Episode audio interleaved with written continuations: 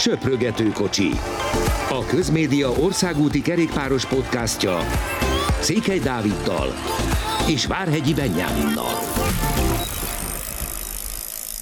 Nagy szeretettel köszöntünk mindenkit, megvolt a Primavéra, a tavaszi első nagy klasszikus, de hol az a tavasz, tehetnénk fel a kérdést, hogyha itthon maradnánk, mi viszont nem ezt tesszük, hanem a következő percekben egyrészt természetesen felidézzük, hogy hogyan nyert Stuyven, és hogy végül egy milyen jó utolsó fél órát hozott ez a több mint hat óra, sőt még annál is több, és beszélünk a Tour de Hongrie-ról, no meg arról is, hogy mi várható ezen a héten a katalán körön, ahol Walter Attila is indult, tehát lesz magyar versenyző, akiért szurkolhatunk.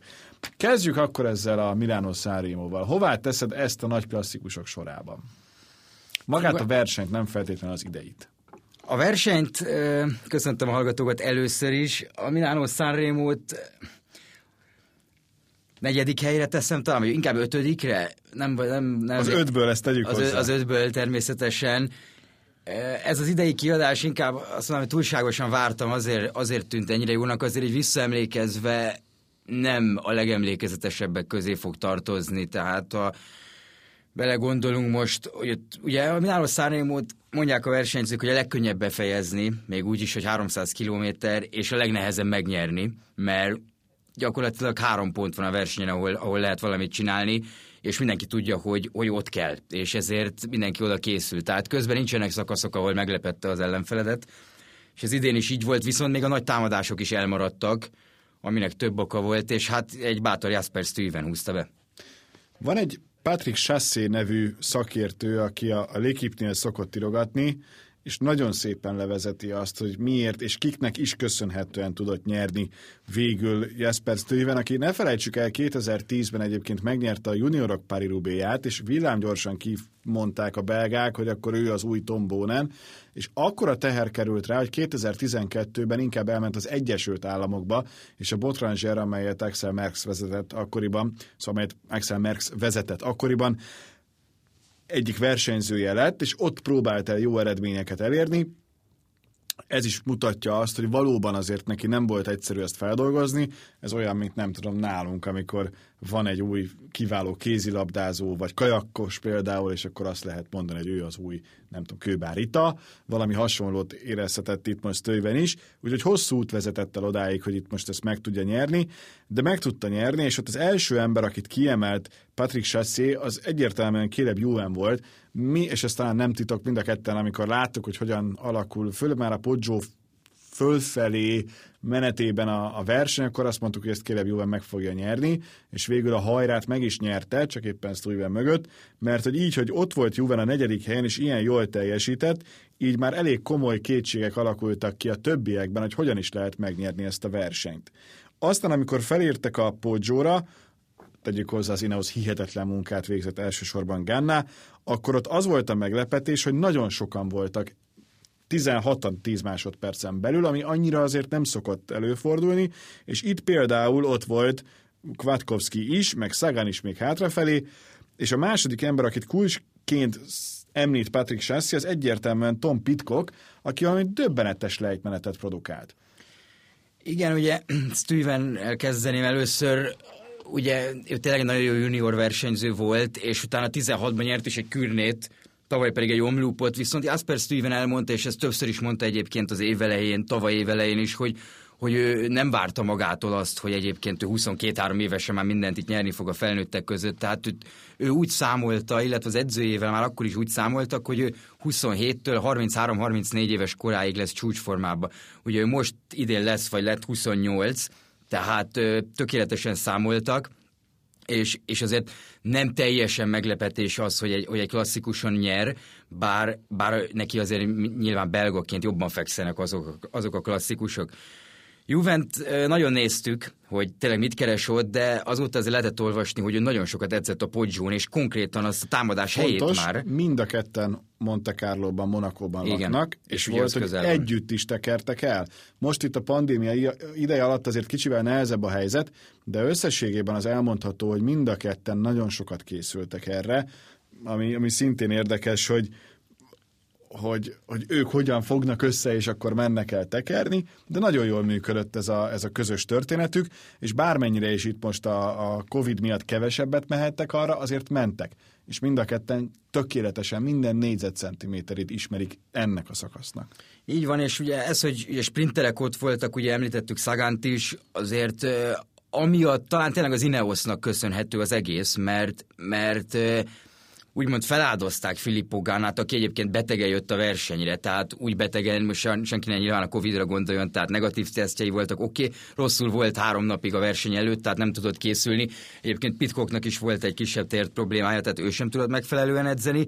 Kwiatkowskinak pedig épp pár perce olvastam, hogy, hogy ma kimutattak nála egy bordatörést, amit még lehet, hogy a Lageyján szedett össze, és ugye ott volt egy komolyabb bukása, tehát hogy a Strádét, meg a Sanremót, meg a, meg a Tirénót is ezek szerint bordatöréssel tekerte végig. Ez döbbenet. Tehát ezek nagyon-nagyon érdekes dolgok, így, így főleg így utólag, de, de ez a hátszeles dolog, ami ugye nagyon erős volt a versenyen, tehát tényleg ott a tengerparton egy harminc kilométer per órás hátszél fújt, és onnan gyakorlatilag végig egyenesen mennek Sanremoig, azért, azért meglátszott, és, és nagyban Na, nagy hatást érte azzal, hogy nagyon sokan ott tudtak maradni. Ugye Alaphilippe próbált támadni egyszer, Van Aert ment vele, de, de nem érződött valahogy az a, az a robbanékonyság ebben a támadásban, ami lehet azért van, mert tényleg a hátszél lehet, azért van, mert ők a Tirrenót nagyon komolyan végignyomták, és ez a két nap nem mindegy, a Párizs-Nice és a Tirrenó között, tehát ezek a dolgok... Ugye Stuyven a Párizs-Nicen volt, és ott segítette Pedersent, tehát hogy nem feltétlenül hajtotta ki magából azt, ami volt. Ő egész egyszerűen erre a napra készült, és minden versenyt ennek áldozott alá. Igen, meg amit mi is elmondtunk múlt héten, meg ugye több versenyzőt idézve, hogy ez a Párizs-Nice nem volt annyira kemény. Tehát a sprinterek általában nem mennek végig egy Párizs-Nicen, mert az utolsó hétvégén már nincs dolguk ott nagyon. Most viszont Demár is nyilatkozta még a verseny előtt, hogy, hogy azért ment végig, mert kellenek, kellettek egyszerűen a lábuk. Ugye Bennettet is láttuk még a Párizs-Nicen, hogy hogy nagyon elő volt, egy, konkrétan egy hegyi szakaszon, egy szökevény csoportban volt, és hegyi hajrákat hozott el.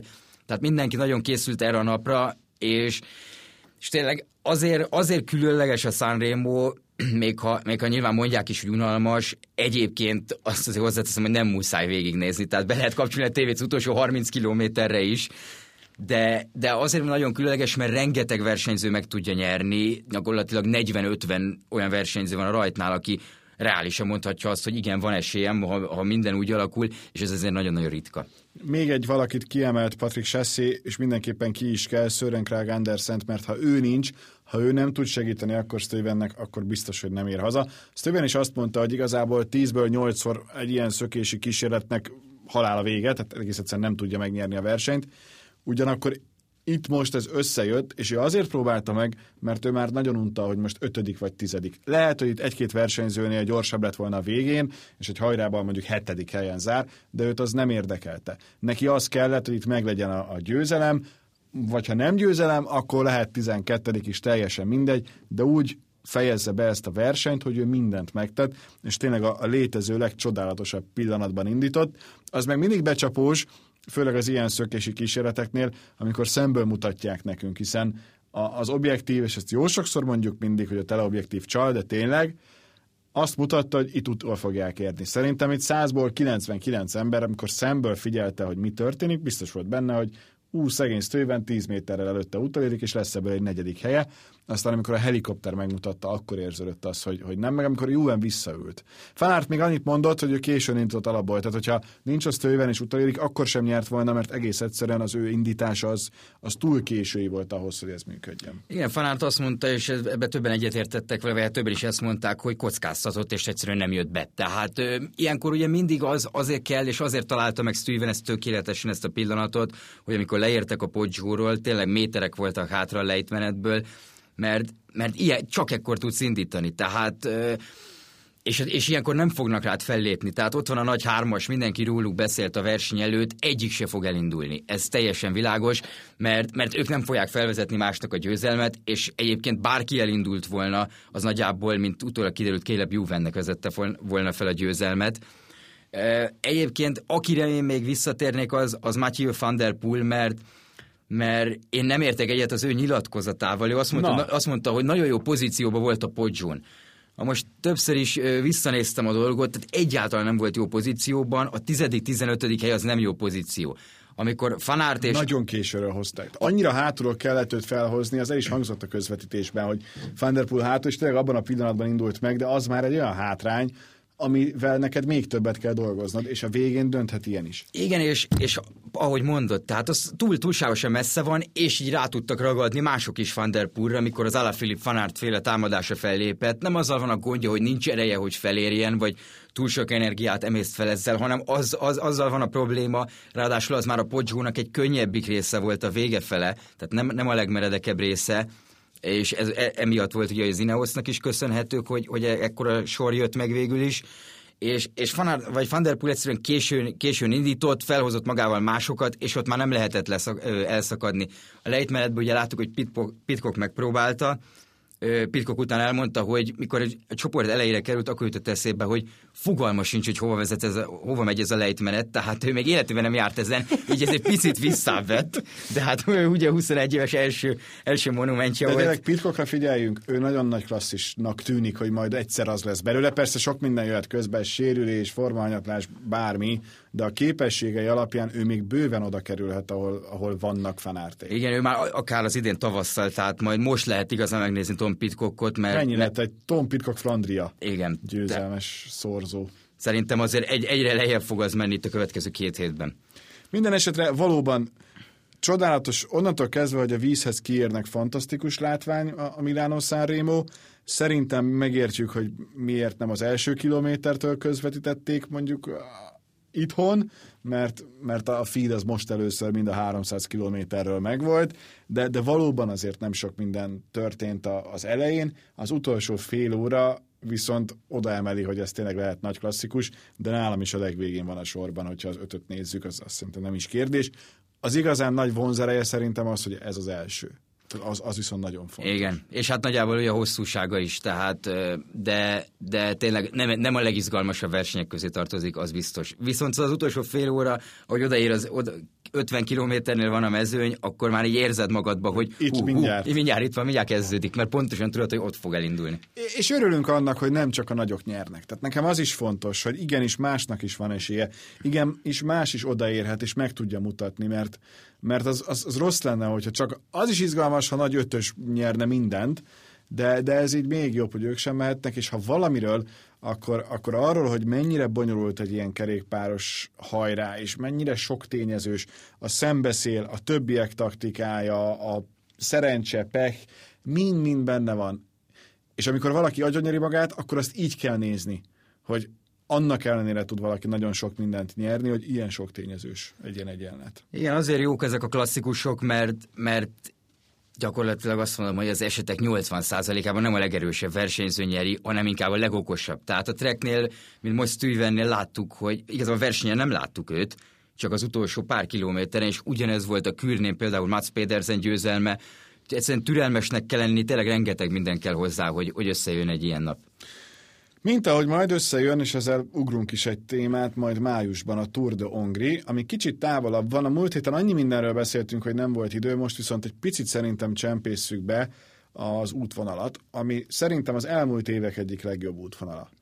Nem tudom, te erről hogyan vélekedsz? Hasonlóan, bár mindig lehetne jobb, de hát nyilván ez nagyon-nagyon sok kérdés, logisztikai és hasonló szempontok, de nagyjából ugye tavaly azért lett a keleti ország részben, mert, mert ugye az úgy volt, hogy itt lesz a Giro, és akkor hiába lett tolva a Tour de Hongrie, már nem akartak ugye módosítani a dolgon, nyilván nem is nagyon lehetett volna, idén a nyugati ország részbe kerül, és, és aminek én nagyon örülök, és erről még a Tour alatt tavaly, vagy, vagy a Giro alatt nagyon sokat beszéltem, hogy, hogy van egy rendes királyszakasz, tehát nem annyi a szakasz, hogy elindulnak, felmennek a kékesre, és köszönjük szépen, hanem egy kétszáz plusz kilométeres, háromezer méter szint, ez nagyjából a maximum, amit egy királyszakaszból az itthoni ö, körülmények miatt egyébként meg lehet csinálni, és ez egy brutálisan nehéz szakasz lesz. Az, hogy nincs benne időfutam, az a, még, még az, az, azt is alá tudom írni, az pedig külön öröm nyilván, hogy, hogy Budapest is meg lesz mutatva, még hozzá egy nagyon jó kis budapesti körözéssel ott a végén. Ez, ez nekem nagyon fontos volt, hogy, hogy egy ilyen országos kerékpáros verseny, ahogy Párizs mondjuk, ahogy Madrid. Jó, az olaszok persze ebben is kicsit variálnak, de, de azért ott is figyelnek. Tehát itt, itt azért kell az, hogy, hogy ilyen nagyváros meglegyen. Nekem van olyan pár szakasz, ami fordítva jobb lenne, de, de ez is logisztika. Itt ugye az a nehéz ebben, hogy mi két órát tudunk ebből mutatni, mert azért itt is véges a költségvetés, nem annyira egyszerű, de, de lehet, hogy jobb lenne fordítva mutatni a, a szakaszokat, mármint ha arra mennének, de itt azért egy sokkal, de sokkal komplexebb munka az, ahogyan az előkészítése ennek zajlik, és ahogy utána kitalálják, hogy akkor merre is menjen maga az útvonal. Viszont megint nagyon-nagyon erős lesz majd a, a mezőny. Csapatokat tekintve mindenképpen.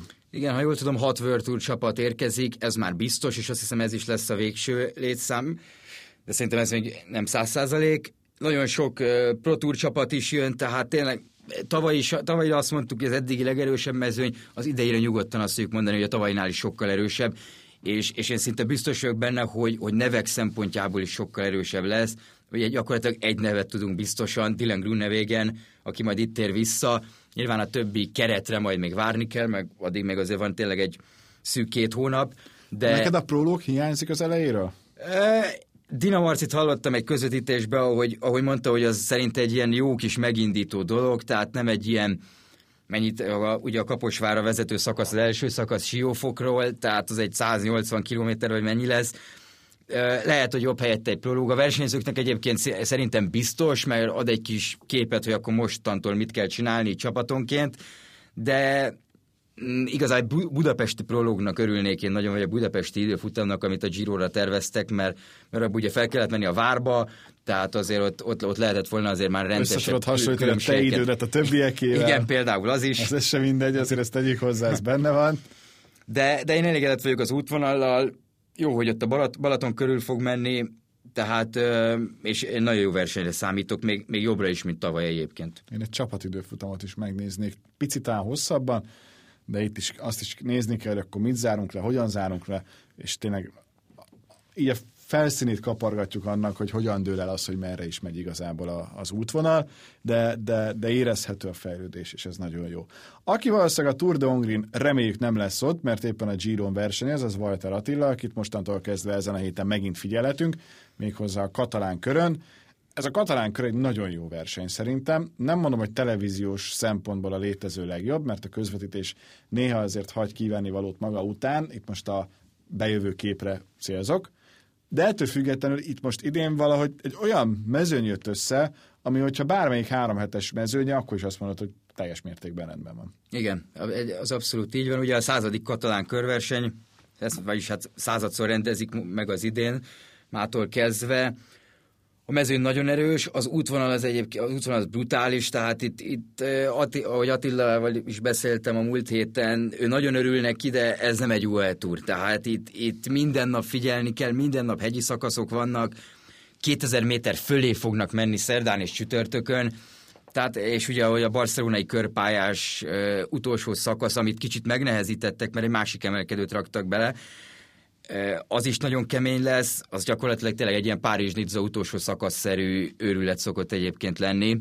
Most még talán komolyabb különbségek is várhatóak, tehát egy nagyon nehéz útvonal, látszik nincsenek is gyakorlatilag sprinterek. Tehát Sagan elment edzeni, egyébként ha megjegyzem a mai szakasz pont jó a sprintereknek, és, és Sagan tippelem egy kicsit, hogy nyerjen, mert brutálisnak jól tűnt. Lehet, hogy amire már hallgatjátok, ezen a szakaszon túl is leszünk, de azt Johan Müsszó is kiemelt egyébként, hogy Saganra majd a tavaszi egynaposokon figyelni kell. Igen, és hát a, az összetett menők közül pedig Adam Yates és Simon Yates először versenyez egymás ellen. Ugye más csapatban, az, az érdekes, jó lesz, legalább meg lehet majd őket különböztetni. Uh, illetve hát Carapaz is bemutatkozik, Hirschi is bemutatkozik, tehát egy nagyon-nagyon jó, nagyon verseny lesz. Uh, nagyon jó verseny lesz. Mm, a győztes szerintem megmondhatatlan, bár hogyha az Ineos sorára ránézünk, Geraint Thomasszal, Richie Porttal, Adam Yatesszel, Carapazzal, akkor, akkor azért egy ilyen versenyt illene egyébként megnyerni. Hát de hogyha csak az első számú embereket nézzük, a Movistarnál Valverde, a Movistar lett a Cifrondi. Tehát az is egy nagyon jó sorra a Movistarnak, nyilván ez egy fontos verseny lesz. Na, egyértelműen, de mondjuk, ha azt nézzük, a, a Jumbo elment George Bennetted, ott van Kruszwijk, Hessink, a, a nagyobb neveket, vagy éppen Sepp Kuss is szerintem már egyértelműen a nagydív kategória, João Almeida, bármennyire is még a junior korosztály és fehértrikós, hogyha azt mondjuk, hogy általában a fehér trikójára a fiataloknak, de, de szintén láttuk tavaly a Giron, Rui Costa az Emirates színeiben, de ott is inkább én azt hiszem, hogy Hirschi lehet majd a meghatározó. Az jó, hogy Portot látjuk, bevallom, megijedtem, hogy vele mi lesz, de a dé es em-nél ott van Hindley, a Boránál említettük már Sagánt. Kelderman is bemutatkozik a Boránál. És nekem az, hogy kilencvenegyes számot kap Walter Attila, az egyfajta jelzés azzal kapcsolatban, hogy vele hogyan számolnak ezen a, ezen a versenyen, és ezt úgy jó, jó látni, hogy ha tényleg, ha csak az egyeseket olvassa az ember, hihetetlen, hogy milyen nevek. Igen, és, és az az érdekes, hogy most már lesz minimum egy nagyon fontos ember az, az ef dé gé-ben, ugye Attilán kívül, aki a Giróra megy majd, méghozzá Sebastian Reichenbach, és, és ugye ez franciásan lesz, Reichenbach. És ez lesz az utolsó, utolsó olyan verseny, utolsó előtti verseny Attilának az idén, a Giro előtt, utána még a Tour of Alpsra megy majd, ahol már a teljes Giro sor lesz, ugye Molárral, Maduával, Pinóval, de minden esetre annak ellenére itt van Reichenbach, még mindig megkapta, még mindig szabad kezet kapott Attila, tehát magáért fog menni, és hát ugye külföldi oldalakon, illetve, illetve Twitteren már megy a, megy a Walter kétezer nevű hegyre mennek fel, ugye szerdán, és, és ugye Walternak ott jól kell mennie, annyi a különbség, ugye két elbetű van. Attila mondta, hogy igen, tudja, és, és mindenképp szeretne nagyon komolyan menni azon a, azon a hegyen, már csak emiatt is. Hát ennyit szerintem erről a mostani hétről. Nagyon-nagyon jó, és ezt annyiszor aláhúztuk már, de ismét érdemes szerintem elmondani. Úgy várni egy ilyen katalán kört, hogy van magyar, és nem csak a létszámot növeli, ebben száz százalékig biztos vagyok. Tehát, hogy őt fogjuk látni valahol egy nagyot ezen a héten teljesíteni, abban biztosak lehetünk. Hogy az egész hetet bírja-e, az egy másik kérdés. Igen, valószínűnek tartom egyébként, hogy bírja, tehát nagyon sokat edzett most. Úgy érzem, hogy az u á e Tour egy jó formában lendítő verseny volt, és, és most már jobb, jobban mozog, otthonosabban mozog a csapatban is szerintem.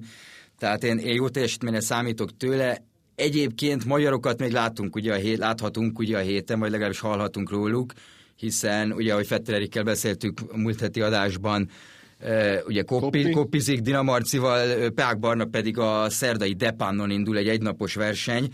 Az, hogy utána megy az é háromra, ami ugye a, a, a Flandriának gyakorlatilag az előzetese, tehát ugyanaz az utolsó ötven kilométer, mint a Flandrián, illetve hogy megy a Gent-Wevelgemre vasárnap, az még nincs meg, de, de ez a hét ez olyan lesz, hogy mindenki, aki a körversenyeket szereti, az katalán nézi, aki pedig a belga egynaposokat, az, annak pedig három különböző lehetősége is lesz. A Depánni, amelyik több nap, mint amennyi a nevében van, az nekem nagy kedvencem volt még annó régen. No, kedves hallgatók, köszönjük szépen, hogy ezúttal is velünk tartottatok, tegyetek így egy hét múlva is, addig pedig Spotify, SoundCloud, Apple Podcast, mindegyiken iratkozzatok föl, és akkor automatikusan kaptok értesítést, ha bekapcsoljátok ezt a funkciót, hogy már megint beszélünk mi ketten nektek. Köszönjük a figyelmet, sziasztok! Köszönjük, sziasztok!